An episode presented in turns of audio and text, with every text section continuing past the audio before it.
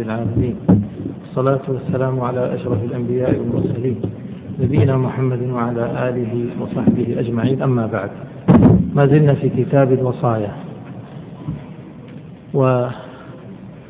ووقفنا عند قول المصنف وتجوز بالكل لمن لا وارث له. تجوز الوصية بكل ماله لمن ليس له وارث. ثم قال فإن لم يفي الثلث بالوصايا فالنقص بالقسط. نعم.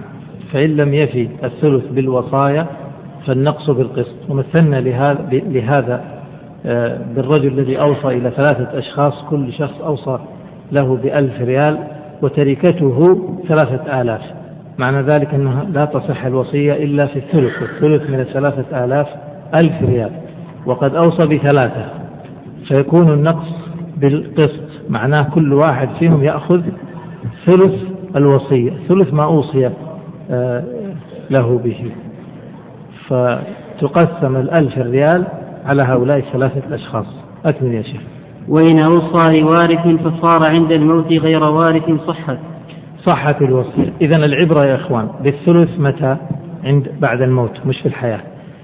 ونقول الوصية لا تكون إلا للوارث. الوارث اعتباره وارث أو غير وارث متى؟ في حال الوصية أم بعد الوفاة؟ لا الكلام بعد الوفاة. معنى ذلك إن أوصى لوارث فصار غير وارث.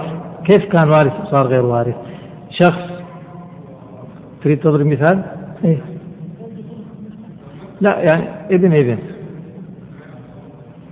لا هو كان كان وارثا. أوصى لوارث يعني أوصى لأخيه. وما عنده أبناء. فأخوه هو الوارث الآن لأنه هو العاصر. ثم قبل موته جاءه ولد ولد له ولد صار الابن هو العاصف هو الوارث. والأخ حجب صار عند الموت غير وارث. صحت والعكس بالعكس كان غير وارث.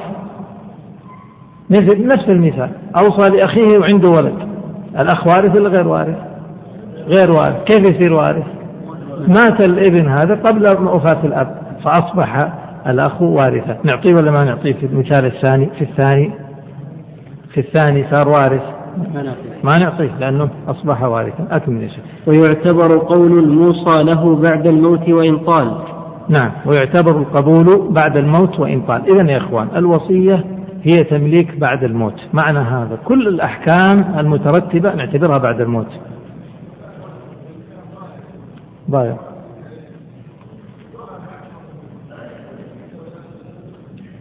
إي طبعا يستحقها. إذا ظهر وارث وسياتي أظن هذا المثال. إذا ظهر وارث يرجع يطالب بالتركة. الآن أيها الأحباب القاعدة في الوصية. إن الوصية تمليك متى؟ بعد الوفاة.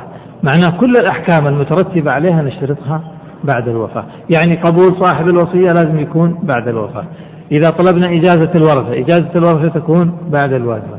إذا قلنا الوصية لا تكون إلا بالثلث تحديد الثلث يكون بعد الوفاة إذا قلنا إيش كمان؟ ها كون وارث أو غير وارث تحديده بعد الوفاء وهكذا. أكمل يا شيخ. ويثبت الملك به عقب الموت. يعني بالقبول. به أي القبول. اكتبها. عقب الموت. يثبت الموت الملك أو الملك به يعني بالقبول عقب الموت. عقب الموت. ما معنى هذا الكلام؟ انتبهوا الآن أوصى لفلان بألف ريال وصية وهذا فلان غير وارث. مات الموصي. الوصية الآن لألف ريال لزيد مثلا. زيد كان مسافر. ما استطعنا أن نعرف هو قبل ولا ما قبل. جاء بعد سنة من الموت. جاء فلما جاء قلنا له لك وصية ألف ريال. قال قبلت. إيش اللي حصل؟ يثبت الملك به. يعني بالقبول. الآن ثبت ملكه ولا ما ثبت؟ الآن ثبت ها؟ طيب. قال عقب الموت. كيف عقب الموت؟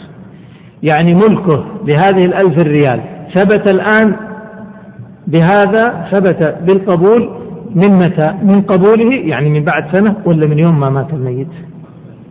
إيش قال المصنف؟ عقب الموت. يعني نقول اذا الآن قبولك الآن يعني ملكك لهذه الألف ريال من متى؟ من قبل سنة. فهمت المسألة؟ هذا ينبني عليه شيء. إيش ينبني عليه؟ ينبني عليه لو قلنا هذه الوصية ما هي ألف ريال. لو قلنا شيء يزيد. مثلا أوصى إليه بحيوان بشاه بماشية بقطيع ها بعقار. العقار له إيجار. ما قبل إلا بعد سنة. ثبت الملك بقبوله. متى ملكه؟ ملكه بعد الموت. إذا قلنا بعد الموت معناه إيجار السنة يذهب لمن؟ لصاحب الوصية. فهمتوا المسألة هذه؟ هذا معنى قول المصنف ويثبت الملك به عقب الموت. لكن هذه المسألة خلاف المذهب. المعتمد عند الحنابلة واكتب عندها والصحيح في المذهب عقب القبول. عقب القبول. إذا قلنا الموت آه الملك ثبت بالقبول عقب القبول إيش يصير؟ يصير الإيجار السنة الماضية هذه لمن؟ للورثة. يروح لل واضح الآن الفرق الذي ترتب على التغيير على تغيير عقب الموت إلى عقب القبول؟ إذا والصحيح في المذهب أنه عقب القبول. أكمل يا شيخ. ومن قبلها ثم ردها لم يصح الرد. لو قبل الوصية قلنا له لك وصية ألف ريال. قال قبلت. دخلت في الملك الآن ولا لا؟ طيب. ثم ردها. قال ما أبغاها. إيش نقول له؟ نقول له ما تخرج من ملكك. ما تبغاها تصرف فيها. أكمل يا شيخ. ويجوز الرجوع في الوصية. يجوز الرجوع في الوصية ليش يا إخوان؟ ليش؟ لأنها لأنها ما تلزم إلا بل بالعكس ها؟ ما تلزم إلا بعد الموت. لازم يموت عشان ويقبلها هذا. ترى ما تلزم بالموت فقط. يعني مجرد الموت هل بمجرد الموت معناه انتقلت الملكية؟ لا. لكن مجرد الموت تصبح لازمة من طرف الورثة ما يستطيع الرجوع. ويتوقف قبولها على على الموصى له. لازم يقبلها. فإن قبلها خلاص. الشاهد معناه في الحياة إلى الآن لازمة يستطيع الرجوع في الوصية. أكمل الشيخ وإن قال إن قدم زيد فله ما وصيت به لعمر فقدم في حياته فقدم زيد يعني في حياة الموصي فله يعني لزيد. اكتبوا هذا الكلام. إن قال إن قدم زيد فله يعني لزيد ما أوصيت به لعمر. إيش قال؟ قال أوصيت لعمر بألف ريال. ثم قال إذا جاء زيد إن قدم زيد في حياتي قبل أن أموت فوصية عمر تتحول إلى زيد. قدم زيد في حياته إيش يصير؟ يصير الوصية لمن؟ لزيد. نعيدها زيد وعمر مشكلة. قال هذه الوصية لعمر قال وصيت لعمر بألف ريال. هذا الكلام قالوا قالوا قبل سنة. بعد ستة أشهر قال شوفوا إن جاء زيد قبل ما أموت أعطوه اللي أوصيته لعمر يعني أعطوه الألف ريال اللي نبغاها لعمر إيش معنى هذا الكلام معناه إن قدم إن قدم في حياتي فألغوا وصية عمر وأقيموا وصية جديدة وأعطوها لزيد هذا معناه فإيش اللي يترتب عليه؟ يترتب عليه إن قدم في حياة الموصي ألغينا وصية عمر وأعطيناها لزيد، وإن قدم بعد وفاته أمضينا الوصية لمن؟ لعمر الأول، بس خلاص هذه المسألة. قال فقدم زيد في حياة الموصي إذا شئتم تكتبوها لوضوحها فله لزيد. وبعدها يعني بعد حياته لعمر. طيب اكمل يا شيخ. ويخرج الواجب كله من دين وحج وغيره نعم كله. من كل ماله بعد موته وإن لم يوص به. نعم. هذه الواجبات لا تدخل في الوصية لا علاقة لها الواجبات الواجبات لله أو الواجبات للعباد. دين حج غير هذا إيش غير هذا؟ غيره كزكاة نذر كفارة. هذه الأشياء نخرجها من الثلث ولا نخرجها من كل المال؟ من, من كل المال من كل ماله بعد موته. وإن لم يوصي شخص مات وعليه ديون نخرج الدين من الثلث نخرجه من كل المال. ولهذا ينبغي أن نعلم أنه إذا مات الميت متى يأتي ترتيب الوصية؟ أول ما أول حق يتعلق بالتركة حقوق المتعلقة بالتركة خمسة أشياء. أول حاجة مؤنة التجهيز غسله كفنه حمله دفنه. هذه إذا كانت تستغرق أموال أول حاجة مؤنة التجهيز. ثم الديون التي برهن ثم الديون التي ليست برهن ما فيها رهن. ثم بعد ذلك ننتقل إلى إيش؟ إلى الوصية. وتقسيم التركة. الوصية وتقسيم التركة تتزاحم. ما في أحد يلغي الثاني لأن الوصية لا تكون إلا في الثلث. يعني لا يتصور أن الوصية تستغرق المال كله لكن نتصور أن الدين يستغرق المال كله ولا لا؟ نعم. نتصور أن مؤنة التجهيز تستغرق المال كله ولا لا؟ أفرض أن مؤنة التجهيز تكلف 500 ريال هو ما ترك إلا 500 ريال. انتهت التركة. طيب هو ترك 1000 ريال. مؤنة التجهيز 500 ريال وعليه دين 500 ريال. الورثة إيش لهم؟ ما لهم إلا الله سبحانه وتعالى يتولاهم برحمته. ليس لهم شيء من المال ويتولانا معهم سبحانه وتعالى. اذا الدين يخرج من كل المال. كذلك الزكاة كذلك سنوات ما أخرج الزكاة تخرج الزكاة لأن هذا حق لله. أكمل يا شيخ. وإن قال أد الواجب من ثلث بدأ به. إذا قال أد الواجب من ثلثي إيش يعني أد الواجب؟ أد هذه الواجبات الدين والزكاة والحج من ثلثي قال بدأ به نبدأ بالواجب من ثلث المال. الصورة كيف؟ الصورة أنه قال أد الواجب من ثلثي وقد أوصى لشخص بألف ريال. ماذا نفعل؟ قال بدأ به يعني بدأ بالواجب من الثلث. إذا بقي شيء من الثلث نعطيه لصاحب الوصية. يعني لو قال مثلا لو قال أوصيت بثلث مالي لفلان.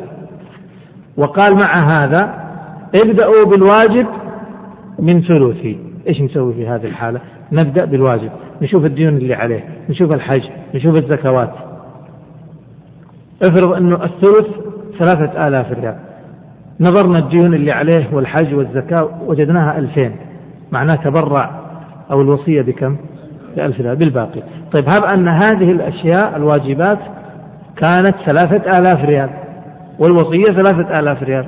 وقال أخرجوا أول شيء ابدأوا بالواجبات. الحج علي حج ما حجيت وعلي زكاة وعلي ديون ابدأوا بها. ثم أعطوا فلان الوصية الثلث أوصيت لفلان بثلث مالي. وأخرج الواجب من ثلث مالي. ثلث المال ثلاثة آلاف ريال. نظرنا في الواجب وإذا به ثلاثة آلاف ريال. إذا ما في وصية ما في وصية. طيب هب أن نظرنا في الواجب وجدنا أربعة آلاف ريال. فنأخذ الثلاثة آلاف ريال من الوصية والألف ريال الزائدة من أصل التركة لأن هذه ما, ما تترك. وصاحب الوصية ما يأخذ شيء لأنه معناه لم يبقى شيء. أكمل يا شيخ. قال فإن بقي منه شيء أخذه صاحب التبرع يعني الموصى له صاحب الوصية يعني. وإلا سقط. يعني فلا وصية. قال باب باب الموصى له. الموصى له يعني المستفيد من الوصية. المستفيد من الوصية. طيب ماذا؟ يصح لمن يصح تملكه. نعم كل من يصح أن يتملك يصح أن يوصى له. طيب والذي لا يصح أن يتملك لا يصح أن يوصى له.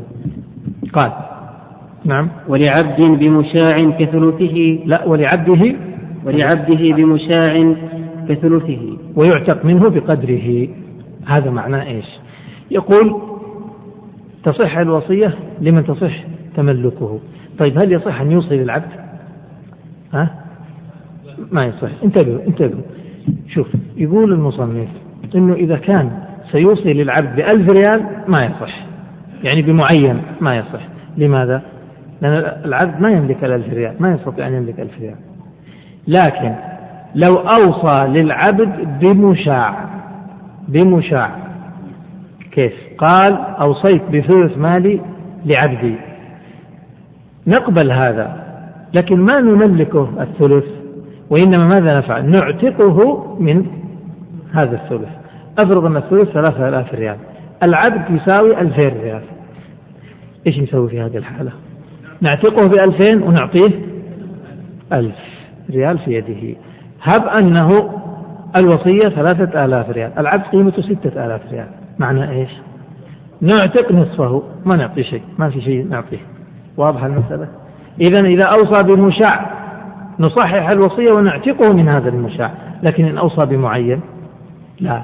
لو قال أوصيت بهذه الدار لفلان للعبد هذا. نقول ما ما يستطيع أن يملك العبد هذه الدار. أكمل يا شيخ. قال ولعبده بمشاع كثلثه ويعتق منه بقدره نعم. ويأخذ الفاضل. ويأخذ الفاضل. اللي هي الألف ريال في المثال نعم. وبمئة أو يعني معين. لو أوصى لعبده بمئة أو بمعين لا تصح له للعبد. خلاص واضح المسألة. أكمل. وتصح بحمل معين. يقصد معين. يصح أن يوصي بحمل معين. يقول أوصيت بهذا الحمل اللي في بطن هذه الناقة لفلان من الفقراء. نعم. ولحمل تحقق وجوده قبلها. إذا يصح أن يوصي بالحمل وللحمل. كيف؟ يوصي بالحمل. يعني يقول أوصيت بهذا الحمل لفلان. إذا كان موجودا يصح أن يوصي به. طيب يصح لحمل. يقول أوصيت بهذه الألف ريال للحمل اللي في بطن بنتي مثلا أو في بطن فلانة. نعم. خلاص نعتق منه اللي نقدر نعتقه. نعتق نصفه ربعه. اي اي ممكن يعتق نصف العبد. يصير مبعض. بعضه حر حر وبعضه عبد. يصح هذا. اي ما عندك. لا لا كأنه إذا قال أنا وصلت بثلث مالي لعبدي كأنه يقول أعتق عبدي من ثلث مالي. هذا معناه. نعم. العبد لا يملك لكن إذا أوصي له بمشاع يعتق من هذا الجزء المشاع. العبد. إلا وكيله يأخذ وكيله يستلم عنه. نعم. وإذا أوصى من لا حج عليه أن يحج عنه بألف. نعم. صرف من ثلثه لونة حجه حجة بعد أخرى حتى تنفذ. نعم. أوصى من لا حج عليه يعني حج حجة الفريضة أن يحج عنه بألف ريال مثلا صرف من الثلث ألف ريال آه، مؤونته مؤونة حجة بعد أخرى حتى ينفذ هذا الألف. ما دام قال حجوا عني بألف ريال. معناه ناخذ الألف ريال ونجلس نحج عنه. قال حجوا عني بعشر آلاف ريال. ننظر العشر آلاف ريال هذه هي ضمن الثلث ولا زادت عن الثلث؟ إذا كانت ضمن الثلث إذا نحج عنه بهذه العشرة آلاف ريال إلى أن تفنى قال ولا تصح لملك. لأنه ما يملك ما يصير وصية. أوصيت لجبريل عليه السلام بألف ريال. يصح هذا هذا عبث. أكمل يا شيخ. وبهيمة وميت. لا يصح أن أن يوصي لبهيمة أو يوصي لميت لأنه ما يملك الميت. نعم. وإن وصى لحي وميت يعلم موته فالكل للحي. نعم. أوصى قال أوصيت لفلان الأول بألف والثاني لفلان الأول ولفلان الثاني بألف ريال. هو يعلم أن الثاني ميت. إذا الوصية لمن هي؟ للحي فقط. نعطي الحي كم؟ خمسمائة ولا ألف ريال؟ ها؟ هذا هو اللي أوصى بها. الآن حلها أنت. قال أوصيت أسمع أوصيت لزيد وعمر بألف ريال. زيد يعيش وعمر ميت. وهو قال كذا. هذا الكلام قال وهو يعلم أنه ميت. الكل الحي لأنه يقول ما دام أنه يعلم أنه ميت كأنه أسقطه. طيب الصورة الثانية لو كان ما يعلم لو قال أوصيت لزيد وعمر بألف ريال ثم اكتشفنا هو ما يعلم انه أنه عمرو ميت ثم تظاهر أنه بعد ما مات عرفنا أنه عمرو ميت. إيش نسوي في هذه الحالة؟ نقول اذا لهذا النصف والنصف اللي للميت يسقط يسقط يسقط خلاص ما في وصية. تلغي ترجع للورثة. أكمل يا شيخ. وإن جهل فالنصف نعم. وإن وصى بماله لابنيه وأجنبي نعم. فرد فرد فرد. يعني ابنيه رد. ردوا الوصية. إيه؟ فرد وصيته فله التسع. فله التسع. للأجنبي التسع. صورة هذه المسألة. أوصى بماله قال هذا مالي كله أريده لمن؟ لابني عنده اثنين أبناء. وفلان واحد ثالث أجنبي. ما هو ابن؟ ما هو وارث؟ للسواق. للسواق عسى يعطيه الراتب بس وخير وظنك لابنيه وللأجنبي ثلاثة. الآن الوصية صارت لثلاثة أشخاص. والوصية في المال كله. هل تصح الوصية في المال كله؟ ما تصح إلا بإذن مين؟ بإذن الورثة. فهم الورثة استأذنا قالوا لا ما نقبل. ما نريد أن تتجاوز الوصية الثلث. فنمضيها في الثلث. إذا أمضيناها في الثلث. الثلث هذا لمن؟ للإبنين والأجنبي والسواق. طيب صار الثلث يا أخوان إذا قسمناه لثلاثة إيش يصير؟ كل جزء إيش؟ تسع كل جزء تسع يقول فإذا يعطى السواق هذا السائق يعطى التسع واضحة المسألة؟ طيب. هذا هو لو اوصى الابناء يصير مردها لقبول الأبناء. لو فعل هذا لو فعل هذا إلا بإذن الورثة. ها لا تنسى طيب أكمل يا شيخ. باب الموصى به. الموصى به يعني المال أو المنفعة التي أوصى بها. طيب. تصح بما يعجزه بما يعجز عن تسليمه. نعم يصح. مثل إيش؟ كآبق وطير في هواء الآبق العبد الشارع الطير في الهواء الطير في الهواء والآبق ما يجوز بيعه لكن يجوز أن يوصي به. يصح هذا. نعم. وبالمعدوم. يصح أن يوصي بشيء معدوم غير موجود مثل إيش؟ كبما يحمل حيوانه وشجرته أبدا. أو أو مدة معينة. نعم يجوز. يقول أوصيت بما آه، تحمله هذه الناقة أي حمل يجي من هذه الناقة ترى لفلان. أو أي ثمر يأتي من هذه النخلة فهو لفلان. يصح هذا. نعم. طيب.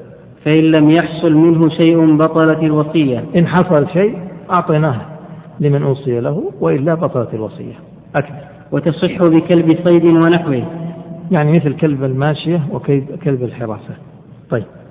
و وبزيت متنجس. طيب قف. يقول تصح بكلب صيد وبزيت متنجس. السؤال إن كلب الصيد والزيت المتنجس يجوز بيعه؟ الجواب لا. يجوز الانتفاع به؟ نعم. الجواب نعم. يقول يصح. ما دام يصح الانتفاع به يصح ماذا؟ يصح الوصية به. لكن هنا مشكلة. مشكلة ستأتي. ما هي المشكلة؟ يقول لو أوصى بالكلب هل أوصى بكلب حراسة؟ قال هذا الكلب حق الحراسة أعطوه السواق.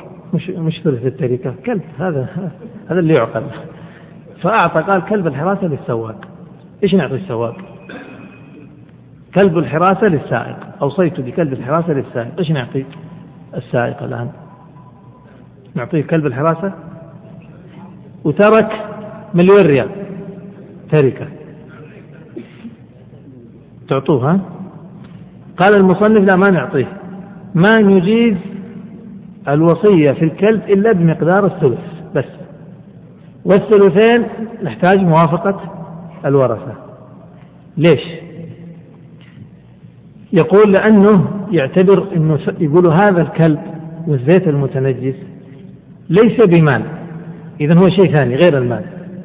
فالمطلوب إذا أراد أن يوصي في المال بالثلث وفي غير المال أيضا بالثلث لا يتجاوز. فهمت العلة؟ هذا هو. يقول لو كان هذا من المال لو كان هذا مال سندخله في الثلث. نقول والله الكلب يسوى كم؟ ثم ننظر المبلغ هذا هو بلغ الثلث ولا دون الثلث؟ يقول لكن هذا لن نفعله. لماذا؟ يقول لأن هذا كلب الحراسة الكلب ليس بمال وإنما هو عين تباح آه، يباح نفعها. فإذا لا يوصي فيها إلا بالثلث فقط وما زاد يحتاج إلى إذن. فهمت العلة؟ هذا هو التعليل. هيا أكمل الآن. قال وله ثلثهما ولو كثر المال. إذا كان من غير المال مما يباح نفعه فلا يوصي إلا بالثلث مثل المال. فإذا هو الآن عنده ثلثين على فكرة. يمكن أن يوصي بثلثين. ثلث المال وثلث ما سوى المال مما ينتفع به. كالكلب وكالزيت المتنجس. أكمل الآن. وله ثلثهما ولو كثر المال. ثلثهما يعني ثلث الكلب وثلث الزيت المتنجس. طيب لو أذن الورثة نمضي هذا. ولو كثر المال. نعم. إلا إن لم تجز الورثة. أيوة إلا. أما إن أجازت الورثة إذا نعطيه الكلب كامل. نعم. أكمل يا شيخ. وتصح بمجهول. يعني الوصية. تصح بالمجهول. مثل عبد وشاه. لو قال أوصيت لفلان للسائق بعبد أو بشاه أو بسيارة يصح ولا ما؟ حدد السيارة ولا حدد الشاه. تصح هذه الوصية؟ قال المصنف تصح وأكمل. ويعطى ما يقع عليه الاسم العرفي أيوة. إذا تصح وإذا صحت جاء السائق قال هاتوا أعطوني سيارة نعطيه أي شيء يسمى سيارة. طيب أكمل. وإذا وصى بثلثه فاستحدث مالا ولو دية دخل في الوصية. قلنا هذه المسألة قلناها أن العبرة بالتركة بعد الوفاة. فالآن أي مال يزيد سيزيد معها الثلث. طيب دية؟ قتل مثلا هذا صاحب المال. قتل؟ لما مات كان عنده مئة ألف لكنه مات قتلا مثلا قتل خطأ فأعطوه أعطي الدية. صار عنده كم؟ تركة 200 فالثلث الآن نخرج ثلث المئة ولا ثلث المئتين؟ ثلث المئتين. أكمل يا شيخ. ومن أوصي له بمعين فتلف بطلت. نعم. يقول ومن أوصي له بمعين فتلف هذا المعين يعني. تبطل. كيف؟ لو قال أوصيت بهذه السيارة للسائق ثم تلفت هذه السيارة إيش يصير؟ نعطيه سيارة بدلها؟ لا نقول بس خلاص. لكن لو أوصى بسيارة وهو عنده انتبهوا عنده سيارتين. قال أوصيت بسيارة للسائق. ثم مات. وتلفت السيارتين. وش نسوي؟ نشتري له سيارة. أي سيارة نشتري. لو قال أوصيت بإحدى السيارتين. ثم مات. وتلفت إحدى السيارتين. نعطيه إيش؟ الثاني لو قال بإحدى السيارتين. وتلفت السيارتين كلها. لا شيء له. ما دام حددها في هذه السيارات صارت معينة فإن تلف هذا المعين ما يعطى غيره. لكن إذا ما عين نعطيه من أي مكان. أكمل يا شيخ. وإن تلف المال غيره فهو للموصى له. وإن تلف المال غيره يعني غير المعين. إن تلف المال غيره يعني غير الم... غير الم... غير المعين فهو للموصى له بشرط إن خرج من ثلث المال الحاصل للورثة. إيش يعني هذا الكلام؟ إيش يعني هذا الكلام؟ هيا خذوا. الآن هو عنده سيارة. وقال أوصيت بهذه السيارة للسائق فلان. تعب معايا وصلني كل يوم يوديني المسجد وكل جمعة يوديني الحرم. فيأخذ السيارة يستحقها. تلف المال كله إلا إلا السيارة. إيش نعطيه؟ لاحظت الآن أنه تعين هو عين السيارة فتلف جميع المال إلا السيارة إيش نعطيه؟ نعطيه السيارة كلها؟ نعطيه ثلث السيارة واضح. هذا طيب لحظة. هب أن السيارة تسوى عشرة آلاف. تلف المال كله إلا عشرين ألف والسيارة. نعطيه السيارة. فهمتوا الآن؟ طيب أكمل يا شيخ. باب الوصية بالأنصباء والأجزاء. نعم. إذا أوصى بمثل نصيب وارث معين نعم. فله مثل نصيبه مضموما إلى المسألة. طيب هذا كلام شرح المصنف بالمثال فقال فإذا أوصى بمثل نصيب ابنه وله ابنان فله الثلث. معناه عنده ابنين. وقال أوصيت للسائق بمثل نصيب ابني. السائق مثلا بار به أكثر من أبنائه. فقال أوصيت للسائق بمثل نصيب ابني. إيش نعطي السائق؟ ثلث التركة. ليش؟ لأننا نقول التركة تنقسم كيف؟ قبل السائق. نقول التركة تنقسم كيف ستكون؟ التركة تنقسم إلى اثنين. تصير المسألة من اثنين. واحد للابن الأول والثاني للابن الثاني. نقول ندخل السائق ونعطيه واحد أيضا. صارت التركة من ثلاث. هذا معناه. طيب وإن كانوا وإن كانوا ثلاثة فله الربع. لأن لو كانوا ثلاثة أبناء لأن المسألة ستكون من ثلاثة. واحد واحد واحد. نقوم ندخل السائق كأنه ابن رابع. ونقول أربع نحطيه واحد. ونجمع يصير مسألة من أربعة. تنقسم إلى أربعة. أكمل. وإن كان معهم بنت فله التسعان. لو كان معهم بنت يعني ثلاثة أبناء وبنت. المسألة من كم؟ ثلاثة أبناء وبنت. ها؟ سبعة. طيب الآن كثر الكلام ما عاد أسمع. إيه كم؟ شوفوا باختصار الثلاثة الأبناء كل ابن بسهمين يعني ستة. والبنت بسهم صار سبعة. أدخلنا السائق. الآن أدخلنا السائق. سندخل السائق بسهمين مثل الابن. صار تسعة. صارت المسألة من تسعة. بالمناسبة من درس المواريث؟ من درس المواريث؟ فوق كذا يد ارتفع حتى نعرف طبعا هذا السؤال ليس لل يعني للاختبار ولا يعني هو له قصد حقيقة لأنه باقي عندنا كتاب الفرائض. كتاب الفرائض. ونحن في حيرة يعني إما أن نقرأه بسرعة والفرائض ما تقرأ بسرعة. الفرائض تحتاج إلى تمارين وحل وكذا. يعني إذا كنا نقرأ كتاب البيع مثلا في أسبوع أو في أسبوعين الفرائض الواحدة تحتاج إلى أسبوع كامل مضغوط. إذا كانت مضغوطة في أسبوع إذا كان يعني بالراحة نحتاج إلى أسبوعين لأنها تحتاج إلى تمارين كثيرة. فكنت أنا في يعني في خي بين خيارين. إما أني أجعل مثلا يوم أو يومين مثلا لقراءة كتاب الفرائض من الزاد قراءة قراءة سريعة. معناها مع من درس الفرائض من قبل. اللي ما درس لا بيحضر يستمع يعني لكن ما راح يعني يتقن الفرائض بالصريح العبارة يعني. أو نفرد لها دورة مستقلة أسبوع. ها؟ طيب من يرغب في إنه يفرض لها دورة أسبوع ويحضرها؟ حتى ما نحضر ما إذا نرجع موضوع الأسبوع هذا في يوم كذا يكون ها؟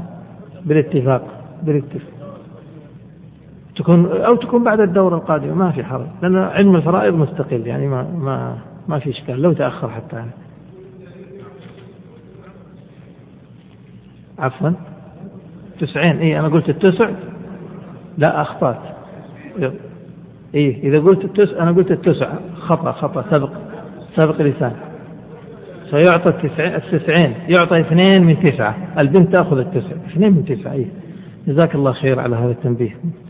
جزاك الله خيرا. طيب أكمل يا شيخ. وإن وصى له بمثل نصيب أحد ورثته ولم يبين كان له مثل مثل مال أقلهم نصيبا. بالنسبة لمسألة السائق والتسع سيعطى التسعين كما قال الأخ الكريم لأنه ليش؟ لأنه قال مثل ابني لكن لو قال أعطوه مثل بنتي سنعطيه التسع في هذه الحالة وهذه ستختلف المسألة ستكون ستكون من ثمانية. طيب لو قال مثل ولدي راح يدخلنا في مشكلة هذا. مثل ولدي. هو الحقيقة إذا كان يريد بالولد الإبن ترى نعامله بعرفه. يقول اي لأن غالبا يقولون الولد يقصدون الإبن. طيب المثال اللي ذكره المصنف قال وإن لم إذا ما قال قال أعطوه مثل نصيب وارث. نعطيه أقل وارث. ففي المثال هذا اللي فيه ثلاث بنات سنعطيه التسع سنعطيه الثمن عفوا. سنعطيه الثمن. يعني واحد من ثمان طيب كمل قال فمع فمع ابن وبنت الربع. مع ابن وبنت سنعطيه الربع. ليش؟ لأنه مع الابن والبنت ستكون مسألة من ثلاثة اثنين وواحد. هو سيأخذ مثل البنت. إذا سنضيف واحد تصبح المسألة من أربعة ويأخذ واحد من أربعة يساوي الربع. طيب ومع زوجة وابن تسع. ليه؟ لأنه مع الزوجة والابن ستكون المسألة من ثمانية. الزوجة لها واحد ثمن التركة والابن له الباقي سبعة. وهو نعطيه مثل الأقل الأقل الزوجة سنعطيه واحد أيضا فصار واحد ونعدل الأصل نخليه تسعة يصير تسعة واحد من تسعة. أكمل. وبسهم من ماله فله سدس. لو قال أعطوا أوصيت لفلان بسهم من مالي سهم. السهم كم؟ قالوا السهم يصرف إلى السدس. إذا قال بسهم نعتبره سدس. قالوا هذا هو لغة العرب. هذا الذي تفهمه العرب أنهم يطلقون السهم يريدون به السدس. أكمل. وبشيء أو جزء أو حظ أعطاه الوارث ما شاء. لو قال بشيء من مالي أوصيت لفلان بشيء من مالي أو جزء من مالي أو حظ من مالي يعطيه ما شاء. ما شاء. يعني لو أعطاه 10 ريال صح ذلك. لو أعطاه 100 ريال صح ذلك. لأنه كل ذلك يصدق عليه أنه جزء أو حظ أو شيء. نعم. لو قال إيش؟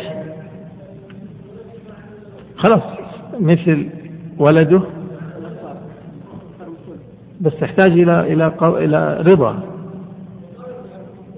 إيه سيكون له الثلث فقط. يحتاج إلى رضا الإبل لأنه يستحق النصف فزاد على الثلث.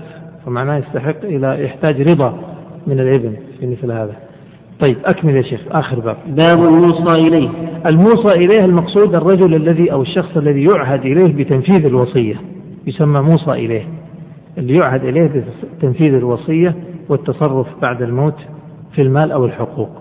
من هو الذي يصح أن يوصى إليه؟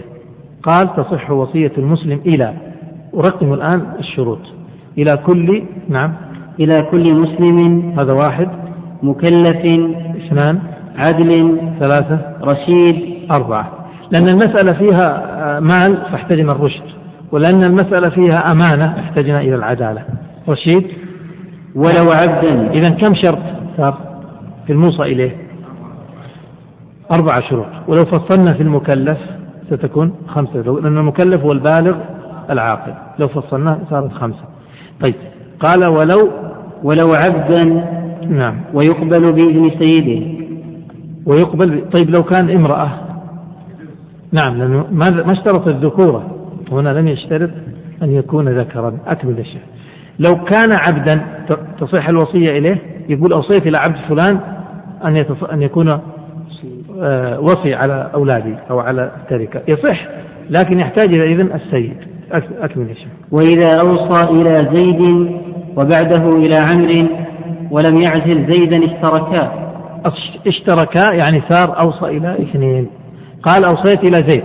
بعد أسبوع قال أوصيت إلى عمرو لكن ما عزل زيد. صار كم وصي الآن؟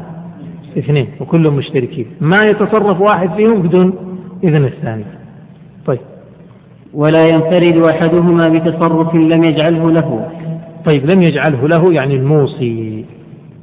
معنى هذا إنه الوصي لا يتصرف من أوصي إليه لا يتصرف إلا في حدود ما أوصي إليه. أما ما يتجاوز هذا. فلو قال أوصيت إلى فلان أن يسدد الدين هل ينظر في أولادي؟ لا ما ينظر. ما جعلت له النظر في الأولاد. لو قلت له النظر في الأولاد معناه إنه ما يتصرف في غير ذلك. إذا يتقيد فيما قيده فيه الموصي. أكمل شيء ولا تصح وصية إلا في تصرف معلوم يملكه الموصي. إذا لابد أن تكون الوصية بشرطين. يكون التصرف معلوم محدد ما هو؟ أوصيت أن يسدد ديني أوصيت أن يقسم التركة أوصيت أن يشرف على أولادي الصغار. معلوم. يملكه الموصي يعني الذي اللي كتب الوصية لابد أن يكون مالك لهذا التصرف. لكن إذا كان غير مالك أوصيت صورة غير المالك. أقول أوصيت أن ينظر في حق ينظر في أموال يكون هو ناظر على أموال أولادي الصغار صحيحة. والكبار البالغين. إيش رأيكم؟ الكبار. نقول الكبار لا لأن الأب بعد ما يموت ليس له ولاية على أبنائه الكبار. فما يجعل عليهم وصي يصرف عليهم وينفق عليهم. لا وإنما الصغار. هذا معناه. فإذا ما يملكه يمكن أن يوصي فيه لكن ما لا يملك لا يوصي فيه. أكمل يا شيخ. كقضاء دينه. هذا مثال. وتفريقة ثلثه. هذا مثال ثاني. والنظر لصغاره. هذا مثال ثالث. ويمكن نقول تزويج بناته. أوصيت إلى فلان في تزويج بناتي هذا الذي أوصيت إليه في تزويج بناتي أملك أنا هذا ولا ما أملك؟ إن كنت أب نعم أملك هذا. فأوصي بتزويج البنات. لكن لكن هل من أوصيت إليه تزويج البنات له أن ينظر في أولادي الصغار؟ لا أنا ما أوصيت إليه. في الصغار أنه يشرف على الصغار وينفق عليهم ويتصرف في أموالهم؟ لا. إذا هي محددة بشيء معلوم أملكه أو يملكه الموصي. طيب. ولا تصح بما لا يملكه الموصي نعم. كوصية المرأة بالنظر في حق أولادها الأصاغر ونحو ذلك. المرأة لو أنها عند الموت كتبت وصية. قالت أوصيت لفلان أن ينظر في أولادي الصغار. لها ذلك ولا لا؟ يقول لا ليس لها ذلك. على رأي المؤلف أنه ليس لها ذلك والمسألة فيها خلاف طبعا. يقول ليس لها ذلك. ليش؟ يقول المرأة ما تتلي النكاح. المرأة تزوج بناتها ما تزوج بناتها. وهل لها أن توصي في تزويج البنات أو في النظر في أموال الصغار؟ يقول لا. على المذهب لا. القول الثاني أو الرأي الثاني أن المرأة لها ذلك بس مش في تزويج البنات في النظر في الأموال. يقول لها لكن على المذهب المعتمد فيه أنه لا. طيب أكمل يا شيخ. ومن وصي في شيء لم يصر وصيا في غيره. نعم فالوصي على المال ليس وصي على الصغار ومن كان وصي على الصغار ليس وصي على المال وهكذا. نعم. وإن ظهر على الميت دين يستغرق بعد تفرقة الوصي لم يضمن. نعم. لم يضمن يعني الوصي. لو أنه أوصى لفلان قال فلان يوزع آه، يسدد الديون. فوزع الديون. بعد ما انتهى من سداد الديون ظهر دائن جديد. ما كان يعلم عنه. هل يضمن الوصي؟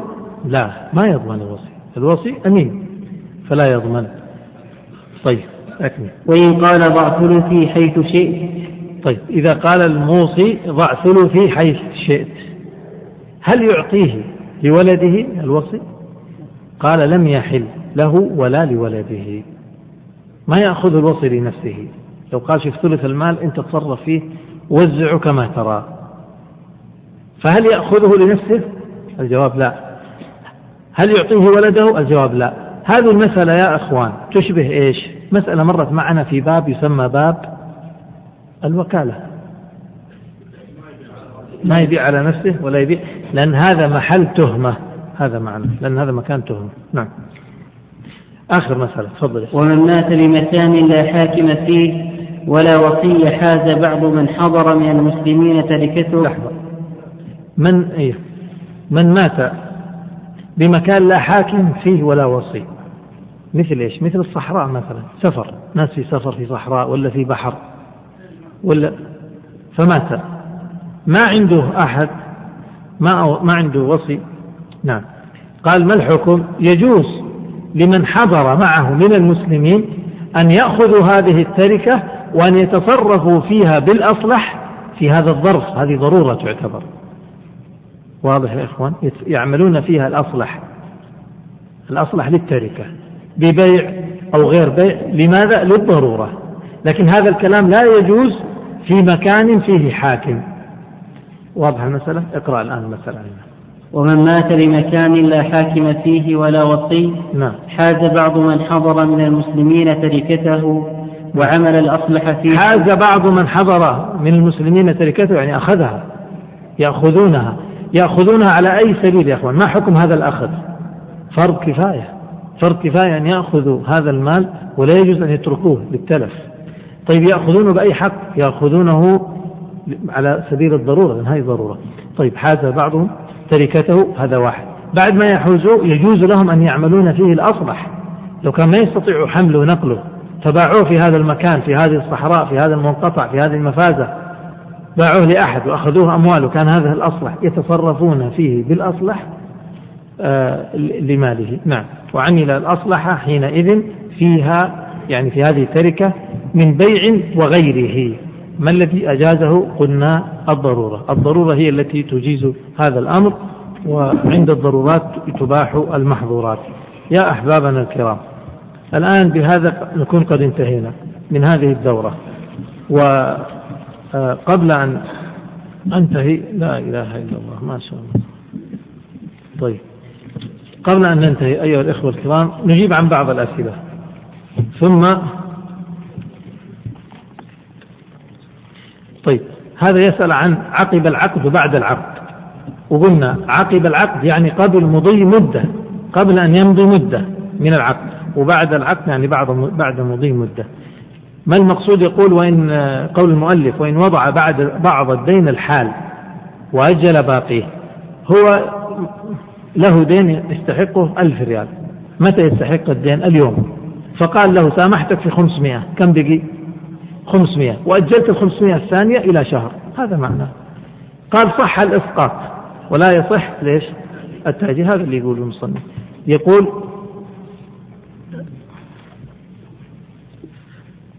أنا أحاول أقرأ السؤال اللي خطه واضح. آه، يقول هذا دفع اشترى من محل سلعة فكتب في الفاتورة دفع المبلغ المبلغ وكانت السلعة في المستودع. فهل لي حق الخيار في البيع؟ ما لنا علاقة في السلعة. أنت في المجلس مجلس العقد. ما دمت في مجلس العقد لك خيار. يسموه خيار إيش؟ خيار المجلس. إذا تلفت قبل أن استلمها من الذي يضمن؟ إيش رأيكم؟ أجيبوا أنتم. البائع. إذا تلفت في أثناء حملها للسيارة من الذي يضمن؟ لا مين اللي حملها للسيارة؟ أنت إذا كنت أنت الذي حملتها للسيارة أنت إذا كان هو ما سلمك إلى الآن. طيب إذا حم... إذا تلفت في السيارة أثناء السير من الذي يضمن؟ باقي إذا تلفت في البيت من يضمن؟ إذا وصلت السيارة خلاص. وإذا وصلت البيت باب أولى. خلاص لا عاد يسأل هذا السؤال بعد كده. استاجر شخص مستاجر ودفع عربون بيع العربون يا إخوان. قلنا آه، الصحيح جوازه كما هو المذهب. يعني يذهب عليه العربون. إذا دفع العربون يذهب عليه يجوز. إجارة المسلم عند الكافر سواء خاصة كموظف في شركة المذهب يقولون لا يجوز. وحقيقة الظاهر جواز ذلك ما لم يكن في ذلك إهانة له أو ضرر في دينه. لأن علي رضي الله عنه يعني قالوا يعني ثبت أنه عمل بغيره. اغتصب غاصب سيارة مني ثم ردها لي كعارية ثم إيش ثم سرقها وطالبني فهل يصح لديه كيف يعني إذا إذا أعطاك السيارة بدون علم وتلفت عندك هذه المسألة اللي كنا نقولها أعطاك بدون علمك فاخذتها على سبيل العاريه ثم تلفت عندك تضمنها تضمنها يعني إيش؟ يعني تدفع له القيمة؟ لا يعني خلاص ما عاد تطالبه بقيمة السيارة. آه هذا يقول ما رأيكم بحكم من يقول إن سوق الأسهم الآن شبيه بالقمار لا يجوز بحجة الأسعار حقيقة أن سوق الأسهم بعض الأسهم تشبه القمار وبعضها لا. تزيد وتنقص بحسب معطيات صحيحة. تكون هي فعلا لها قيمة وهناك أسباب لزيادتها. إما أن هذه الشركة حققت أرباح فارتفعت قيمتها. إما أن هذه الشركة زادت حصتها وزعت أسهم زيادة فزادت قيمتها يعني يكون في سبب. وأحيانا يكون لا ما في سبب. وإنما السبب في زيادتها تلاعب من متلاعبين يوهمون الناس بالزيادة فتزيد. هذا ما يجوز. وهذا هو مثل زادة الناجش اللي يزيدون في السلعة وهم لا يريدون شراء وهذول يزيدون في قيمة السهم وهو لا يسوى وهذه مغالطة. الشاهد أن الحكم على سوق الأسهم بكلمة واحدة كلام غير دقيق وغير صحيح ولا يقبل. ينبغي أن يفصل. كل معاملة لها حكمها وكل شركة لها حكمها وكل ظرف له حكمه فلا يطلق هذا الحكم بإطلاق. لا يقال هو صحيح بالكلية ولا هو باطل بالكلية. يقول هذا وجد لقطة كيف يعرفها؟ يا أخوان تعريف اللقطة بحسب العرف بحسب العرف. يعني ممكن يعرفها في الأسواق. في البداية يعرفها كل أسبوع بعدين كل أسبوعين بعدين كل شهر بحسب أعراف الناس. طيب بعض الشركات تؤجر بعض الموظفين لبعض الشركات الأخرى. يعني هذا السؤال واضح آه، إنه هل يجوز مثل هذا التأجير ولا لا؟ شوفوا هذا يعتمد على حسب طبيعة هذا العقد. إذا كان الشركة هذه اللي تؤجر بعض الموظفين تحضر موظفين يكون عندها عمالة جاهزة وتأجرهم. إذا كان يعني لها يعني طبيعة العقد يختلف. أحيانا تكون هذه الشركة فعلا تحضر هؤلاء الموظفين وتدربهم وتقدم خدمة معينة وتقوم بإيصالهم. يعني في جهد تقدمه وتأخذ مقابله. فإذا كان هذا لا بأس. أما إذا كان لا من غير شيء مجرد أنها تحضر الناس مثل اللي يعني يستقدم عامل ويكون تحت كفالته ثم بعد ذلك يعطيه الناس ويأخذ هو الأجرة فهذا ما يجوز. الشاهد إذا كان في مقابل تقدمه الشركة يجوز. وأما الأضعاف خمس أضعاف ست أضعاف أنا ما أعرف. لكن ولهذا أنا ما أفضل مثل هذه الإجابات السريعة ما هي صحيحة. ينبغي أن تدرس كل قضية بحدها. والبارح كان أحد يسأل يقول الفرق بين التدريس والإفتاء. الإفتاء تنزيل الحكم على الواقع. تنزيل الحكم على الواقع غير المسألة. الآن أنا لو سألتك ممكن نسأل أي واحد في الشارع ونقول له ما حكم الربا؟ إيش يقول؟ حرام. لكن لا يستطيع أي أحد في الشارع إذا عرضنا عليه معاملة معينة أن يقول هذه ربا. واضح المسألة فمسألة تنزيل الحكم على الواقعة هذه الفتوى. وهذه لا تكون مستعجلة وإنما لابد من معرفة التفاصيل لأنه أحيانا يعني جزئية صغيرة تغير الحكم كله. قال في الشفعة وهب المشتري عين لا تجوز شهادته له. آه، فهل تسقط الشفعة لو وهبها؟ سقطت الشفعة إلا إذا كانت حيلة ما تجوز الحيلة لا تجوز. ما حكم؟ آه، الشركات يقول برامج الحاسب الغير أصلية والمنسوخة والتأمين الإلزامي. ما هو ماذا نفعل؟ لا التأمين الإلزامي خلاص تؤمن. إيش إيش تفعل يعني؟ تمشي بدون رخصة ولا تمشي بدون؟ ما يصح هذا يجوز هذا ولا حرج والحكم في شركات الحاسب مسألة الحقوق. أنا أقول يا إخوان مسألة الحقوق إذا كان فيها ضرر فما عندي شك في التحريم لأن لا ضرر ولا ضرار. لأن الشركات التي تنتج برامج مثلا أتكلم على بعض الشركات خاصة الشركات الإسلامية الآن برامج اللي تخرج للمسلمين أو غير المسلمين عموما برامج التي ينتفع بها الناس ويحتاج إليها الناس. لو نسخت بشكل كبير يترتب ضرر إذا كان الجواب نعم يترتب ضرر فإذا لا يجوز النسخ لأنه في ضرر أصبح ضرر على من؟ والآن من أشبه الأمور القنوات حتى قناة مثل قناة المجد لما يأتي واحد يسحب سلك من هذا الثاني يسحب سلك من ذاك فهمت؟ معنى ذلك إذا كان هذا سيؤدي إلى إغلاقها أو إضعافها معناه أنه سيؤدي إلى إيش؟ إلى إضرار بالناس. نحن محتاجين قناة مثل هذه. فكيف نأتي نضرها بأنفسنا؟ فما في شك يحرم من أجل الضرر. ما سوى ذلك مسألة فيها تفصيل طويل يترتب آه، على مسألة الملك. آه هذا يقول اشترى من متجر أو شخصين اشتروا من متجر الأول برأس مال والآخر بالجهد وقال صاحب المتجر أنا آخذ من كل شهر ثلاثة آلاف ريال وما زاد. هذا مضارب يا إخوان. هذا مضارب يعني جاب مضارب وقال له خذ هذه الفلوس واجلس في المحل وتعطيني كل شهر ثلاثة آلاف ريال. ما يصح هذا هذا لا يصح. مضارب معناه يأخذ إيش؟ جزء من الربح. طيب لكن يمكن لو أجر له المحل هذا شيء ثاني إجارة أما يعطيه رأس مال ويعطيه يقول له تعطيني ثلاثة آلاف لا. يقول ما هي نصيحتكم لطالب العلم في التحلي في طلب أنصح طالب العلم وأنصح نفسي وأنصح كل مسلم بالإخلاص والصدق في هذا الأمر. وحقيقة أنا مستعجل لأني عندي كوم من الأوراق ما يعني أتسابق مع الزمن. يقول أقترح أنه عمل اختبار على ما سبق. إن شاء الله سيجرى الاختبار. آه، ما حكم البيع والشراء عند أو بعد الأذان غير الجمعة؟ يصح هو في يوم الجمعة إشكال أما في غير الجمعة يصح ذلك ما ما يطلب. وجدت خيمة في البرية فهل لقطة؟ إيش رأيكم؟ وجدت خيمة في البرية قد يكون لها أهل يا إخوان. يعني قد يكون هذا من أهل واحد من أهل البر من سكان البر من البادية له خيمة. ما تأخذها بهذا. أه الجمل هذا تركه ربه. ما تلقى جمل في البرية؟ إذا تركه رب ربه بفلاة لانقطاعه أو عجز ربه عنه. انقطع الجمل مو قادر يمشي. أو عجز ربه مو قادر يطعمه. إذا تأكدت من هذا. أما واحد عنده جمل تركها ترعى. تأتي يأتي الناس يلتقطونها لا يجوز هذا. لا طبعا. إذا تأكدت أن هذا الجمل تركه ربه نعم خذه صحيح. هذا صحيح. يقول التقاط صور لكم. والله ما انتبهت إنه التقطوا صور لي. سامحوني إذا التقطوا صور أنا ما أدري. ما انتبهت لهم والله ما عرفت أنا ما, ما رايك في البعثة للخارج للدراسة وأهله.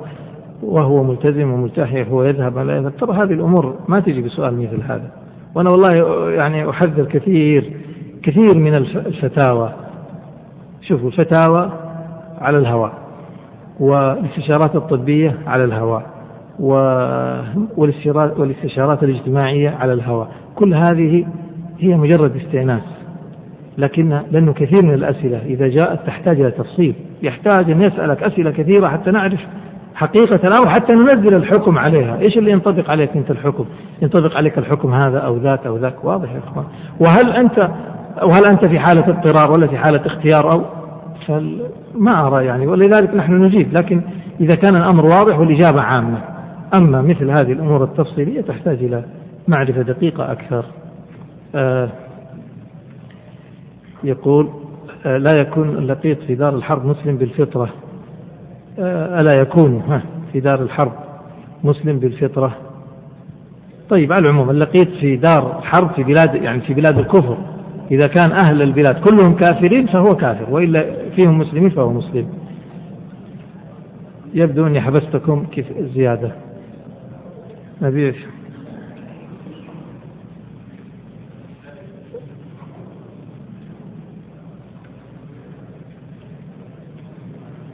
كيف وقف الكلاب والقطط؟ ما ما يصح.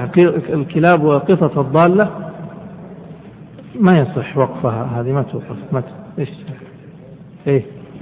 وقف عليها عليها عليها. لا لا لا عليها يعني يعني يقول إيش؟ يقول مثلا هذه انفقوا بها على غير إنه يقول إنه هذا وقف على هذه الهرة أو على هذه القطة. لا هذا ما يصير.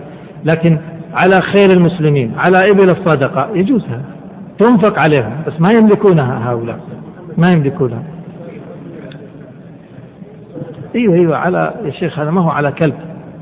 ما هو على كلب ولا على إيه ينفق ينفق على ينفق على الحيوان أي حيوان. يجوز أن تنفق على الحيوانات. وتكون هذه أوقاف على الحيوانات. يجوز هذا. ما في حرج. لكن لا يكون على كلب معين يملكه ما يملكه الكلب. هذا هو. و... إيه. يسألون. طيب. إيه؟ ما هو اللي جاي؟ تصوير يعني؟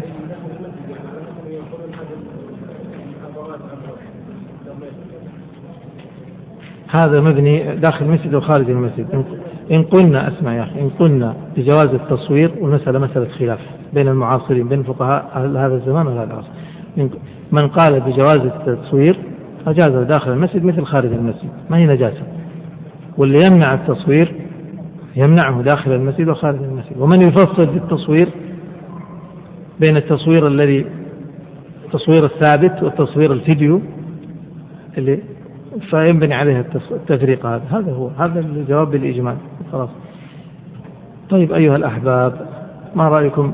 نعفوكم نسامحكم وتسامحونا. فجزاكم الله عنا كل خير وشكر الله لكم وأثابكم. وتقبل منا ومنكم. وإياكم